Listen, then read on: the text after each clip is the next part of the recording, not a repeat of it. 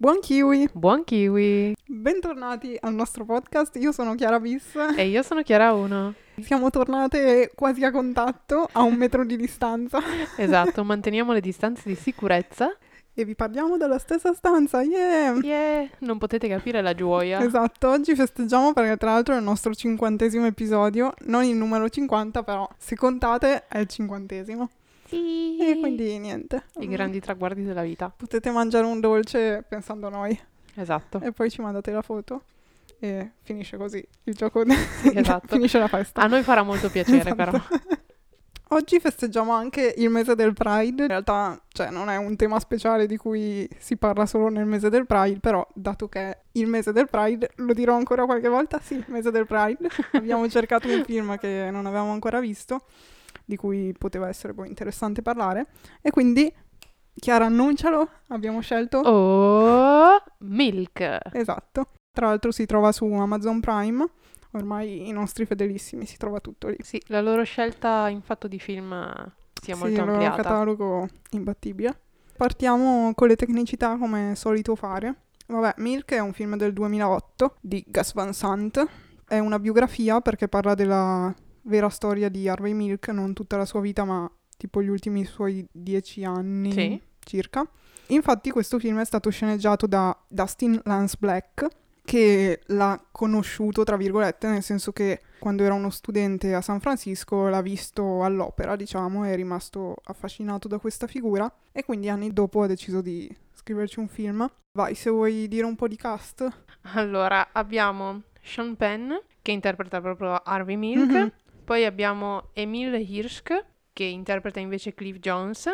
Poi abbiamo, vabbè, Josh Brolin e James Franco, Esatto. My Love. Poi abbiamo Diego Luna, Alison Peel e Sì, andiamo proprio a scarrello, ma sì. perché comunque cioè, è un Sì, cast abbastanza fornito. Numeroso, sì, Sì. e quasi totalmente maschile, direi anche. Praticamente, Sì. praticamente sì. E tra l'altro c'è, c'è anche Ryan di High School Musical. Sì, infatti l'ho visto e ho detto, oh my god. Sembrava proprio nel suo ambiente naturale. Esatto. In fatto di premi, abbastanza riconosciuto, Sì. perché agli Oscar del 2009 ha vinto come miglior attore Sean Penn, come migliore sceneggiatura appunto Dustin eh, Black, e, e poi ha avuto un tot di altre candidature come miglior film, miglior regia, miglior attore non protagonista, migliori costumi, montaggio, colonna sonora. La colonna sonora in alcuni punti si, senta pro- si sente proprio che è di Danny Elfman. Non so se tu l'hai già sentito in altre cose, perché ha fatto tipo mh, Edward Mani di Forbice. No, E poi non mi ricordo se ha fatto anche un qualche Harry Potter, ma forse no, non vorrei dire sono una una brutta cavolata. persona io. qualche altro film così, però in alcuni punti si sentiva proprio che era sua. E vabbè, queste sono le tecnicità principali, appunto, alla fine, essendo una biografia, non è che c'è troppissimo d'altro da dire. Possiamo raccontare in breve la storia. Chi vuole farlo? Ce la giochiamo ai dadi? Vuoi farlo tu? Dai, lo faccio- sono brava. Ok, dai, facciamo così. Allora, il tutto inizia l'incontro, diciamo, di quelli che all'inizio sembrano i nostri due protagonisti, quindi vabbè, abbiamo Harvey e Scott, che niente, si incontrano e vabbè, da qua inizierà la loro storia d'amore e decidono di trasferirsi a mm, San Francisco Mhm. per vivere più liberamente, insomma. E si trasferiscono proprio in questo quartiere abbastanza bizzarro, perché comunque è abitato sia dagli omosessuali che dalla comunità cristiana Esatto. irlandese. Quindi dici, "Mm, che bel connubio. E da qui loro i- aprono il loro negozio, vivono molto tranquillamente, apertamente, e da qui si sviluppa proprio una vera e propria comunità gay, soprattutto maschile Sì, ci viene presentato il loro mondo, cioè quindi eh, loro che iniziano comunque a fare sia feste, ma che hanno comunque... interesse No, eh sì, anche esatto, un sì. interesse verso la comunità, non è solo tutto Sì, no, festaiolo, comunque, eh sì, è una ecco. comunità che comunque cerca di integrarsi il più Esatto, possibile, che si aiuta comunque, eh, sì, sì. con tutti gli scontri che questo prevede, quindi polizia, manifestanti, eccetera. Ed è proprio da questo che Milk decide di diventare uno dei volti che dovrebbe guidare la comunità gay, rappresentarla soprattutto e battersi per i diritti. Esatto. Perché comunque in quegli anni, quindi siamo tra il 70 e il 78 all'incirca, inizia anche proprio quella che è una vera battaglia di diritti, perché infatti eh, i gay si vedono negati all'inizio dei diritti basilari, ovvero il poter mantenere il proprio lavoro, cioè si iniziava a dire eh no, se sei gay ti licenzio. Eh, no tesoro, non funziona così. Già. E quindi abbiamo proprio questa lotta. Abbiamo le prime candidature di Milk al consiglio. All'inizio abbiamo comunque gli insuccessi, perché mm-hmm Purtroppo eh beh, sì, sta, eh. era una nuova realtà comunque, lui era un personaggio nuovo che nessuno conosceva se non appunto quelli del, del distretto e della contea. Mm-hmm. E poi invece poi abbiamo la vittoria. Sì, quindi... dopo un tot di tentativi. Esatto, nel 78. 77, 78? Eh, forse sì, 77-78.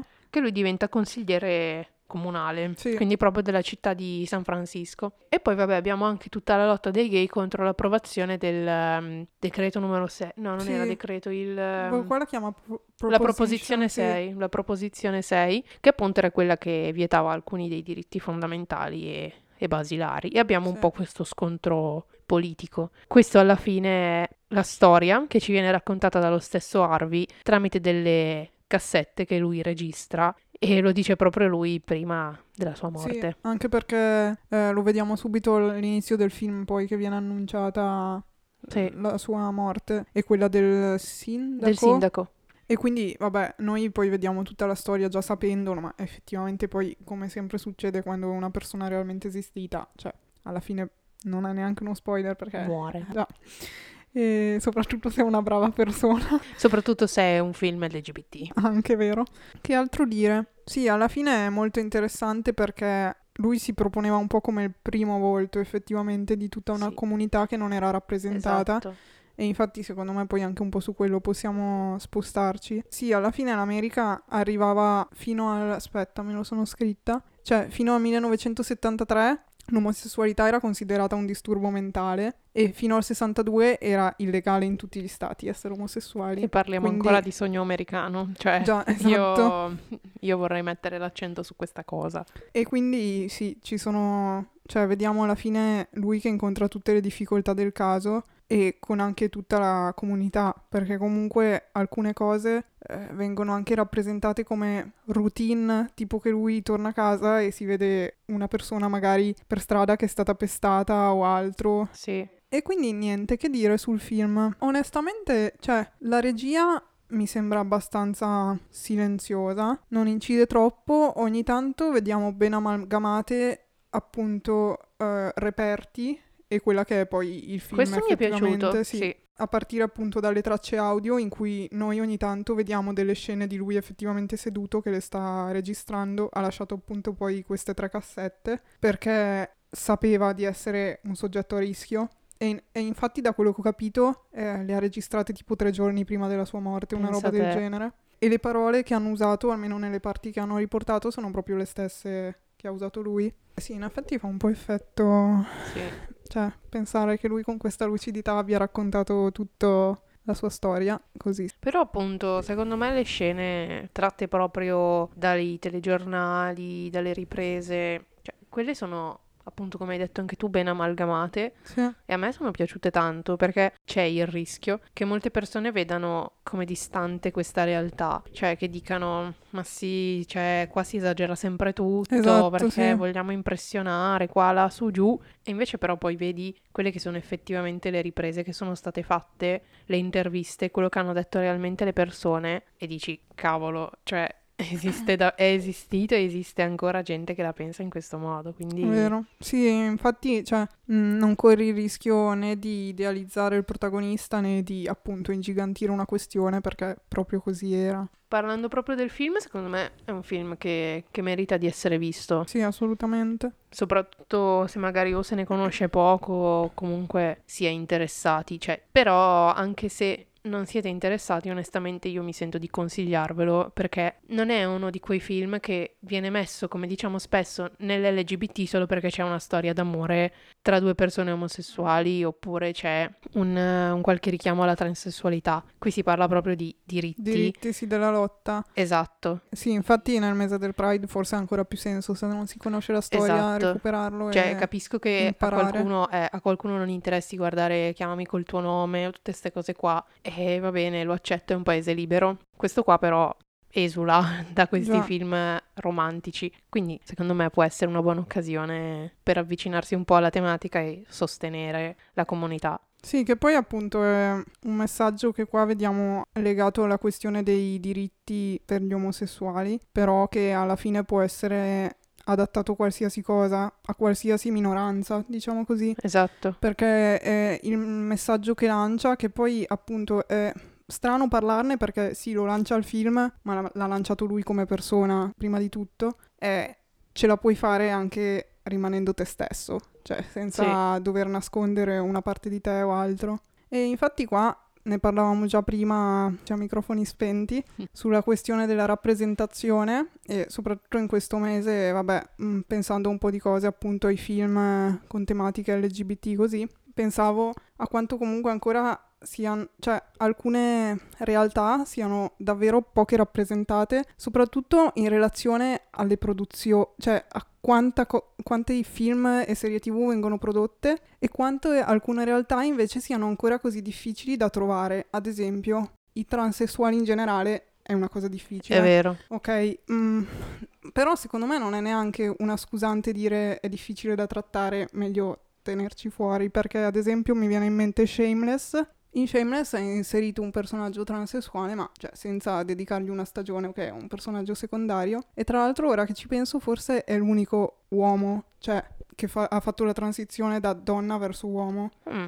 Perché ci pensavo e non me ne viene in mente nessun altro. Tipo a te? No, è vero. Eh, cioè perché anche i pochi che sono rappresentati eh, fanno sempre il percorso inverso. Sì, è vero. Cioè, banalmente The Danish Girl. Esatto. Lawrence Anyways Anche, in vero. Orange is the New Black. Vero, sì. E quindi appunto, tra l'altro magari vi lascerò un, ri- un link perché ci sono un po' di, mm, non saprei neanche dire, oh, società che fanno delle statistiche annuali appunto con le percentuali di personaggi LGBT che vengono rappresentati e comunque eh, possiamo dire che c'è una tendenza, cioè in crescita fortunatamente. Meno male. E infatti, non so se tu l'avevi sentita quella polemica che era uscita un po' di tempo fa, che qualcuno, penso su Twitter, perché è sempre da lì che parte tutto, Ovviamente. si era lamentato con Netflix e aveva detto tipo, cioè, ma basta inserire questi personaggi omosessuali, questi gay in ogni serie tv, perché cioè, è come se dovessero avere per forza un senso, cioè non è che un personaggio può essere gay e viversi la sua vita, se c'è un gay è perché deve esserci un gay e se no Io sono basita. perché è inutile.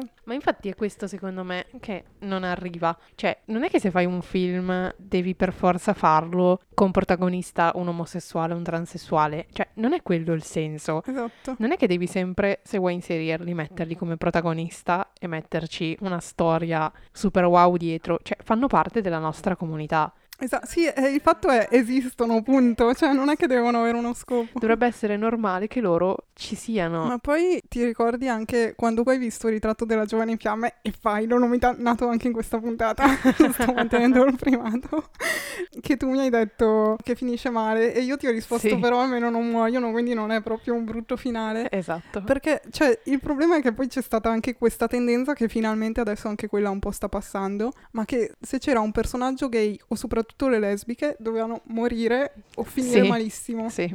Quindi, O uno dei due doveva morire, quindi doveva esserci il finale tragico. Esatto. Dici, cioè, cazzo. sembra, ok, se proprio vuoi essere gay, però alla fine muori. Hai voluto la tua Eh, libertà. sì, è terribile questa cosa, è un terrorismo psicologico di cui non ti rendi conto. Ma infatti mi risolleva il fatto che ultimamente ci sia la tendenza a inserire dei personaggi del genere anche nei cartoni animati. Vero, sì, anche Cioè, quello fa. Questo secondo me fa molto, soprattutto per i bambini, perché si accorgono che è una realtà più che normale. Cioè, primo di tutti, forse è la prima volta che lo cito da quando abbiamo il podcast, Steven Universe. Cioè, qui abbiamo anche proprio un matrimonio, tra- ed Sì. è un cartone animato su- che va su Cartoon Network, e infatti non l'hanno più tradotto. Ovviamente. Censura. Ovviamente. Attenzione. C'è un matrimonio tra due personaggi Sì. omosessuali, quindi anche questo. Ma anche alla fine di Adventure Time abbiamo la- due cop- una coppia formata da due ragazze. Queste sono quelle piccole cose a cui appunto non dai peso, anzi noi vabbè in questo momento glielo stiamo dando, però magari non te ne rendi neanche conto perché è un fenomeno che aumenta pian piano, che però è quello che poi porta davvero il cambiamento nella società, Sì, perché comunque crescere con... cioè è strano comunque, cioè io non sono cresciuta... Cioè, dai vent'anni in poi ho iniziato a avere a che fare con questa comunità, perché prima sì, cioè lo sapevi, però anche solo vedere in televisione o comunque vedere persone che rappresentano questa comunità è comunque un modo per identificarsi. Cioè, della normalità. sì, appunto. esatto, cioè che è una Cioè, possibilità. Appunto, è utile per chi ha già una sessualità definita, ma non che i bambini ce l'abbiano, però per chi poi la raggiunge, rendersi conto che fa parte della normalità. Ed è ancora più importante, secondo me, per chi comunque non riesce ancora a identificarsi, poi anche in età adolescenziale, per trovare un punto di riferimento, che secondo me è una cosa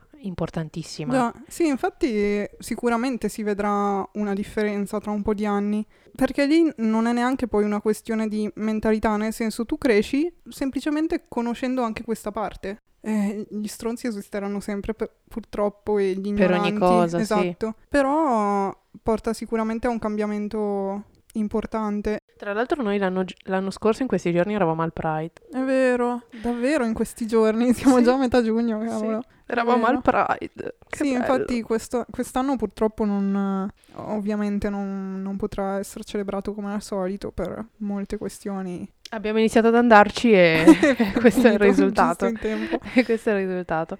L'abbiamo visto una volta ed è bastato.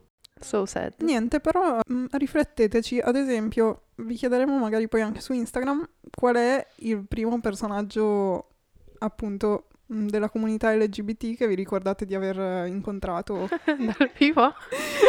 non dal vivo, ma in Sei una serie sicura? TV, in un film. No, perché noi abbiamo una foto con Vladimir Luxuria, cioè, scusami. Mica poca roba Vuoi possiamo mettere? metterla all'asta. Non possiamo neanche dirvi di partecipare al Pride. Se no lo faremmo.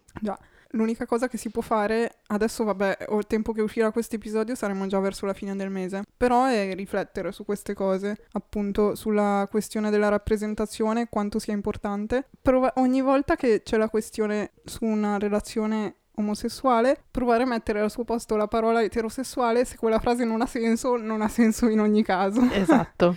Basta, il film comunque appunto ve lo consigliamo. Magari su Instagram ve ne condivideremo anche altri che ha senso Sì. guardare e recuperare in Allora, questo mese e eh, sempre. Sì, se vogliamo dire magari qualche titolo Mhm. così giusto per perché questo dovrebbe essere un podcast sui film però noi- a noi preme molto Esatto. questo argomento quindi ci siamo lasciati un po', un po' andare però capite bene che è un argomento davvero sta. importante Esatto. Allora, vai un film a testa vabbè, io dato che l'ho appena visto vi consiglio Pride, che di nuovo più una re- rappresentazione della comunità, delle lotte per i diritti e di come l'unione fa la forza alla fine. E i preconcetti, quando poi vieni realmente a contatto con quelle persone, cadono e ti rendi conto che sono tutte cavolate.